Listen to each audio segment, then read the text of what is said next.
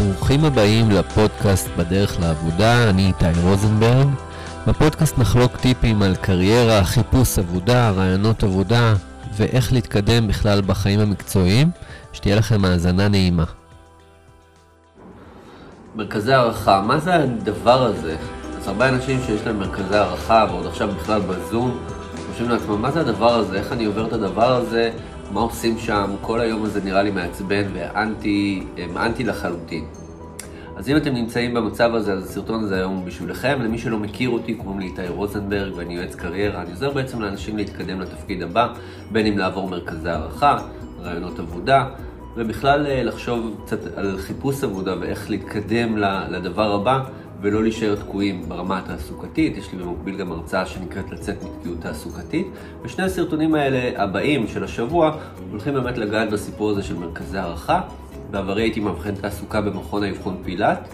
זה מכון כזה שמעביר את כל המרכזי הערכה. יש לי גם פודקאסט שנקרא קריירה ועוד, שעוזר לאנשים באמת להתקדם בקריירה עם כל מיני טיפים וכלים. וזהו, בואו ניגש לסרטון של היום. אז הרבה מאוד אנשים שהם פונים אליי, הם חושבים וככה מכירים ויודעים שיש לי איזשהו ניסיון בתור מאבחן תעסוקה במכון פילת, והם יודעים וחושבים שהדבר הזה שנקרא מרכזי הערכה הוא משהו שהולך להכשיל אותם, להפיל אותם. ובכלל כל הקטע הזה של מראיינת ושאלונים ומבחנים ודינמיקה קבוצתית עם משימות וכל הדבר הזה, זה שמונה שעות של סיוט מבחינתם. ואם אתם באים בגישה הזאת, בגישה שהיא אנטי, ושל מה זה הדבר הזה ואיך הפילו עליי את הדבר הזה, אז הסיכויים הם מאוד מאוד נמוכים שתגיעו באנרגיות הנכונות כדי להתקבל, אוקיי?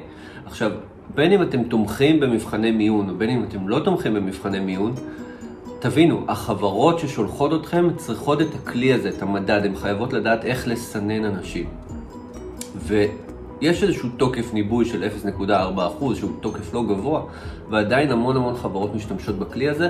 זה רק אומר שהן צריכות את הוודאות של עוד כלים, אוקיי? עוד מעריכים שיגידו להם אה, האם המועמד או המועמדת הזאת נראית טובה לתפקיד. ולכן אין מה ללכת נגד השיטה, פשוט תנסו ללכת עם השיטה, ולנסות להבין מה המרכיבים השונים שיש באותו מרכז הערכה, ואנחנו גם נדבר על זה שבוע הבא, אה, סליחה, בסרטון הבא, ומאוד מאוד חשוב לדעת שהאנטי הזה הוא בעצם משהו שיוצר את תגובה, כמו תגובה אלרגית למבחנים האלה. אז, אה, אז הסרטון הזה באמת נועד כדי קצת להוציא אתכם, לנער אתכם מאותה חשיבת אנטי, ולבוא באמת, לבוא חיוביים למקומות האלה. אתם יודעים, מכירים את האנשים האלה שרק צועקים ומתלהמים בדינמיקה הקבוצתית? לרוב החבר'ה האלה לא עוברים את המרכז הערכה, כי רואים שהם מנסים יותר מדי. יש כמובן גם את האנשים השתקנים האלה מדי, שהם לא מדברים בכלל בדינמיקה הקבוצתית, גם הם לרוב הם אנשים שלא עוברים. אנחנו מנסים להיות איפשהו באמצע. ומאוד מאוד חשוב, שגם כשאתם מגיעים למראיינת ויש לה כל מיני שאלות, שאולי הן לא שאלות של מעסיק ו- ודברים מקצועיים, אלא קצת על אה, עבודה, ואולי עבודות קודמות, ואולי דברים אה, ככה אישיים יותר ושאלונים אישיים, לא לבוא באנטי, לבוא בתחושה של הנה אני מסוגל, אני עונה על התשובות, אני עונה על התשובות בצורה הכי הכי טובה שאני יכולה, אני עושה את המקסימום כדי לעבור את היום אבחון הזה, ולוקחת את היום הזה ככה במוד הרבה הרבה יותר חיובי, כדי uh, להצליח ולצלוח את הדברים האלה, כי זה בעצם מסנן uh, או אפשרות של החברות לסנן אתכם לקראת השלב הבא.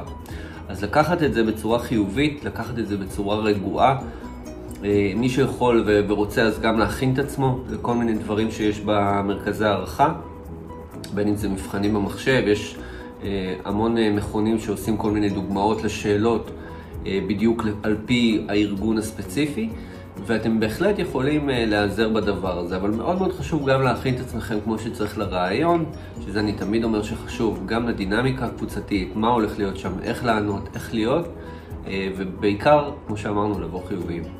אז זהו, עד כאן הטיפ להיום.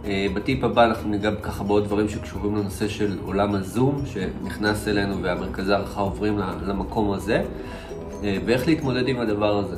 אז שיהיה לכם המון בהצלחה ושבוע מעולה. ביי בינתיים. היי לכולם, זה איתי. אהבתם את הפרק הזה? תירשמו כדי לקבל את הפרק הבא וספרו לחבר או חברה עלינו. אם אתם רוצים גישה להרצאות, מדריכים וטיפים בחינם על מוטיבציה וקידום הקריירה, תבקרו אותי ב-איתי רוזנברג נקודה קום והכניסו את השם והאימייל שלכם לרשימת הניוזלטר שלי. עד הפעם הבאה תיישמו את הרעיונות שכאן, ובעיקר תצליחו להביא את עצמכם בשיא הפוטנציאל שלכם. נתראה בפרק הבא. ביי בינתיים.